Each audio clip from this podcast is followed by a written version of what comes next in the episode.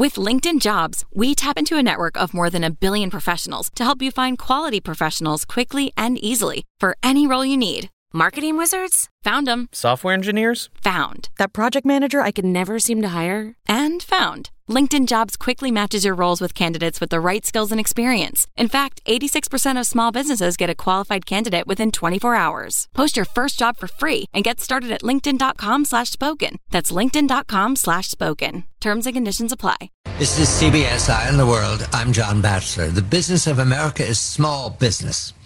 I welcome Gene Marks. He's the small business columnist for the Guardian newspaper, UK and US edition, our hometown newspaper, the Philadelphia Inquirer. He writes for other distinguished publications, The Hill, Entrepreneur, to name two. We go now to the Outdoor Power Equipment Institute. Who knew this existed? However, the merch is only me, John. the Only merch me. is really cool. It's sort of stuff I'm afraid of outside. You know, I trim, I trim my my bushes with with battery operated tools, not this power stuff. But Gene, welcome, and the Outdoor Power Institute. Now they say they lobby, so they're lobbying for all of the retail organizations. Is that Oh, what well, that's yeah. I mean, that's the that's the the lobbying arm of the institute, but. There's a you know an association that's called you know the Outdoor Power Equipment Association, of course, and um, they meet once a year. And you know we were together last weekend in Sarasota, Florida, talking about um, their industry and some of the things that are challenging them. Uh, if you're in California, they're challenged by uh, a lot of environmental regulations, right? Because they all have to move to electric power equipment for a lot of these things. So they don't make a lot of noise on Saturday morning, right? yeah, that's the, that's the intention, right? Right. so so they're kind of up in arms about that. Um, there were other uh, people in the room that were nervously watching California, especially those people from Illinois and New York and the usual suspects, because those states themselves are also uh, have been bandying about certain you know similar uh, regulations. But other than that, um, you know the, the the industry itself has been has been busy. Um, you know they they've continued to have their demand. They had growth this year. Um, they are, you know, dealing with, um, um, like everybody else, a little bit of higher inflation. They their biggest issue is finding people. Um, because uh, you know they, they sell equipment, um, but again, you know they also do a lot of service work as well for the equipment that they sell, and uh, so they have you know they have those issues. But reporting to you on 2023 at least, you know, going over last year was it was not a bad year for that industry. I'm looking at some of the photographs on the website. There's this really cool machine that looks like it's a lawnmower, but it also spreads fertilizer, I think. And then the one that Yes. really captures my attention is Yeah. the drill through ice. Is this ice fishing or is this Antarctica? It's like it's for for Antarctica. Actually, it's for uh, you know surveying and exploration, and uh, and yeah, the machines are the, the one that does. You're right. It it it does you know lawn cutting and fertilizing, and um, it makes you a mean old fashioned as well. At the end of the day, I mean these things can do everything. Uh, magnificent. Look, that's the Jefferson Monument in the background. So this must be cutting the lawn in Washington. Gene, Right. I've always wanted this equipment, but I know it would be dangerous for me to be near it. So I, I admire the photographs. Now we go from really cool outdoor equipment to really cool outdoor truck. Peterbilt. Yes. You spoke Peterbilt. with Peterbilt. Where? So Peterbilt had their dealers association meeting in um, Palm Springs. So I was out there for that the same week, and uh, they brought together all of their dealers from all around the country to talk about the uh, the trucking industry. If you if you recall, a couple weeks ago, I spoke to a trucking group, people that that run trucking companies to move materials around. These are these are the people that sell them the trucks um, as well as you know uh, trucks and equipment that are used in all sorts of uh, you know uses in the ag industry and agriculture and farming. Um, but people know Peterbilt's a very well-known name, like John Deere. Um, those people were, um, you know, they, they they had a challenging year.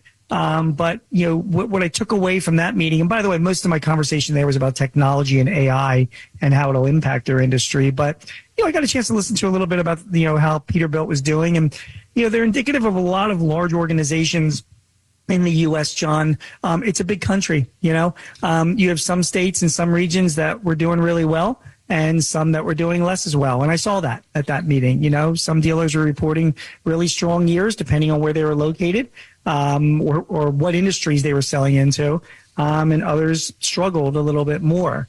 Um, but again, for the most part, um, you know, everybody seemed happy. The alcohol was flowing and the food was good. Several weeks ago, when we last spoke, you had been to Mexico to a gathering of truckers. Of trucking, and yes. you had reported, which was discordant.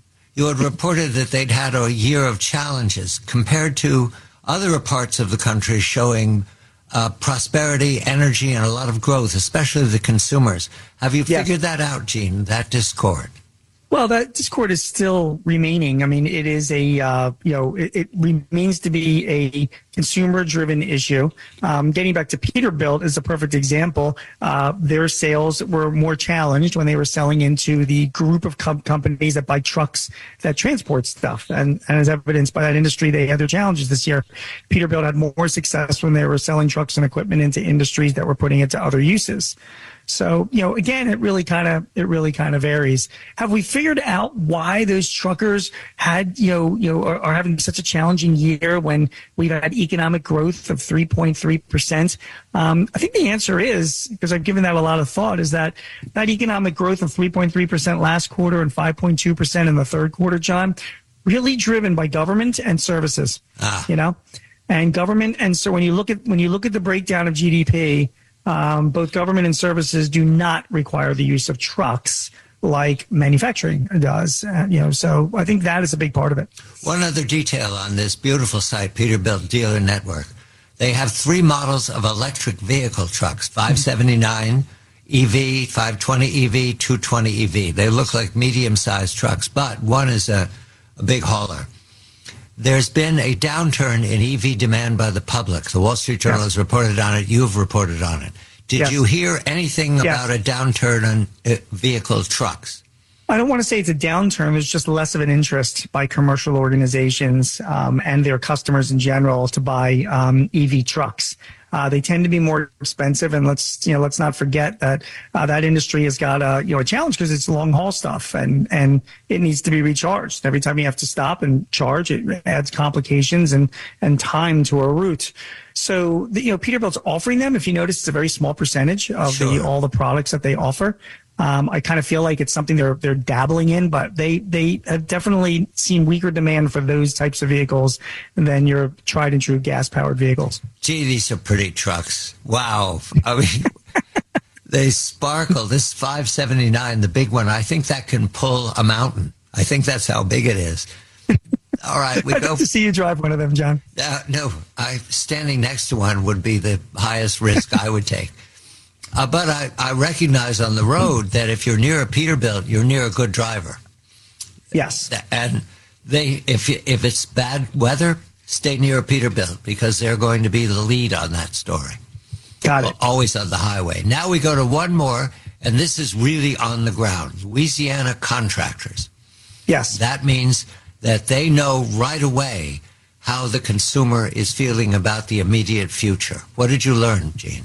I'll tell you what I learned, John. And first of all, I once a month I go on to um, uh, Sirius XM, the Wharton channel, and I talk about small business, not dissimilar to what you and I talk about now. And uh, they called me the day after I got back from Louisiana, and I was on fire because it was that day. It was only last week where um, the government announced, you know, uh, inflation numbers, which were up slightly, but still, you know, had trended down. And you know, don't worry about inflation. Don't worry about inflation. Well, here's what's going on in Louisiana, John, is particularly in the construction industry. Construction is up about 20% in Louisiana since President Biden took office over the past three years. That's really great news.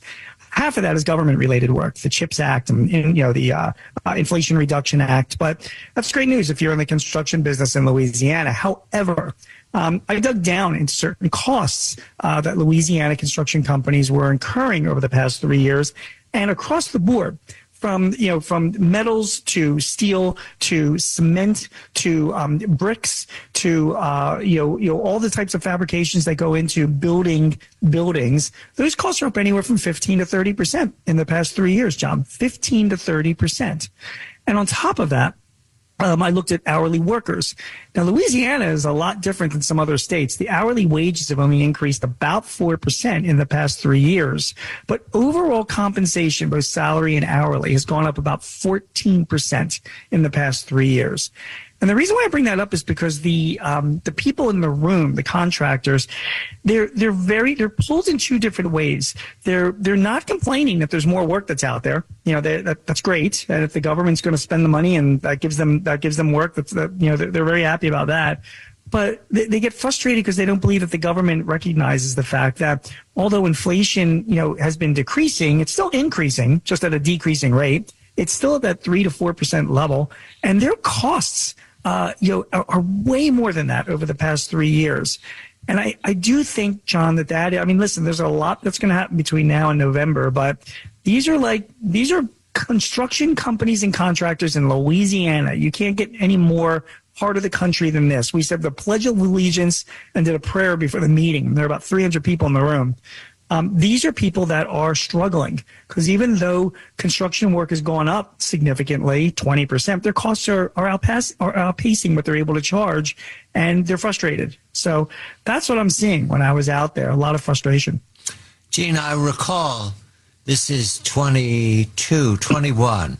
You had a heads up on inflation in materials, business to business. Remember when you said they were yep. saying Producer 10, 12%? It'll pass. Yep you know, its supply chain, and you said, no, I'm hearing 90%. Yeah. Uh, you, you recall that anecdote? I do. And are you hearing the same concern now? Is that what it sounds like? Yeah, it's exactly what it is, and and the the cost that I just you know gave to you. These are costs uh, again, the cost of bricks, the cost of uh, cement, the cost of uh, uh, screws and nails, the cost of uh, steel, um, the cost of utilities and freight. These are some of the costs that go into the producer price index. The producer price index has been increasing at a very low number of late, um, really like at around two to three percent, which is bodes well overall because that's like a leading indicator.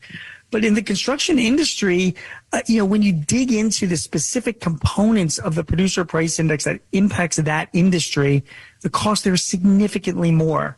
Um, I don't really dig so far into the thousands of components that go into the producer price index, but it does kind of startle me that it's it's coming in as low as it is right now. Um, because there are so many other costs that are so much more. Now, again, like I said, costs have been coming down and are more under control over the past year uh, than they've ever been. But I'm looking back three years. I'm looking because this is going to be a referendum year on, on President Biden, and what I'm seeing is a lot of businesses just dealing with a lot higher producer prices over this three year period. On the other hand, we do a couple of metrics quickly. Builder builder sentiment is up. It is month grain. LA port, yeah. the, the level is returning to pre pandemic levels. It is. So build, builder sentiment is is is definitely up, and that's really um, a great sign for the building industry. And that again does not surprise me, considering the fact that um, the builders are very busy. Um, so that's good news. And then the same thing with the LA ports. Um, I'm going to be talking to another about supply chain stuff soon. And so I've been digging into it. And LA ports right now, the traffic coming through the ports um, are still at pre-pandemic levels. All the stuff that we hear about what's going on in the Red Sea and the Houthis attacking ships and all that, that's impacting Europe more than the U.S. And you know the LA ports, which accounts for about 40 percent of the incoming products into this country, um, they're, they're showing they, they, had a very strong year with, with very little backlog. One more detail bankruptcies are rising. However, there's been question raised to me for quite some time that bankruptcies are a product of the government subsidies going away. And that what was artificially delayed was businesses that needed to move on. And eh, have you heard the same thing, Gene? Yeah. I mean, first of all, I'm going to be writing about this for Entrepreneur next week. Uh, bankruptcies have um, have increased. In fact, they were 43% over last year, but you know the initial number wasn't so high, uh, mainly because what you just said, John. A lot of companies were riding out government subsidies and getting along under that. Um, there are a lot of companies. Uh, the, the, the, level of bankruptcies that we're seeing right now, you're seeing the headlines that bankruptcies are up. Oh my God, that's a problem for the economy.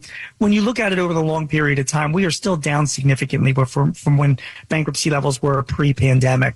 Uh, it is trending up, but not significantly enough. It's causing me alarm. And I want to write about just not to be alarmed, which I will do. And, and also, but for those companies that are in bankruptcy trouble, I'm going to be sharing some advice for small businesses because there's some legislation that's in effect that will help you file for bankruptcy and then get your feet back on the ground to uh, hopefully reorganize yourself. Gene Marks, the small business columnist for the Guardian newspaper, UK and US edition as well as Entrepreneur, as well as The Hill, as well as our hometown newspaper, the Philadelphia Inquirer. When we come back, Gene Marks is going to transform himself into a Jeff Bezos whisperer. This is CBS Eye on the World. I'm John Batchelor. Stay tuned for more of CBS Eye on the World with John Batchelor. With LinkedIn Jobs, we tap into a network of more than a billion professionals to help you find quality professionals quickly and easily for any role you need. Marketing wizards? Found them. Software engineers? Found. That project manager I could never seem to hire? And found. LinkedIn Jobs quickly matches your roles with candidates with the right skills and experience. In fact, 86% of small businesses get a qualified candidate within 24 hours. Post your first job for free and get started at linkedin.com slash spoken. That's linkedin.com slash spoken. Terms and conditions apply.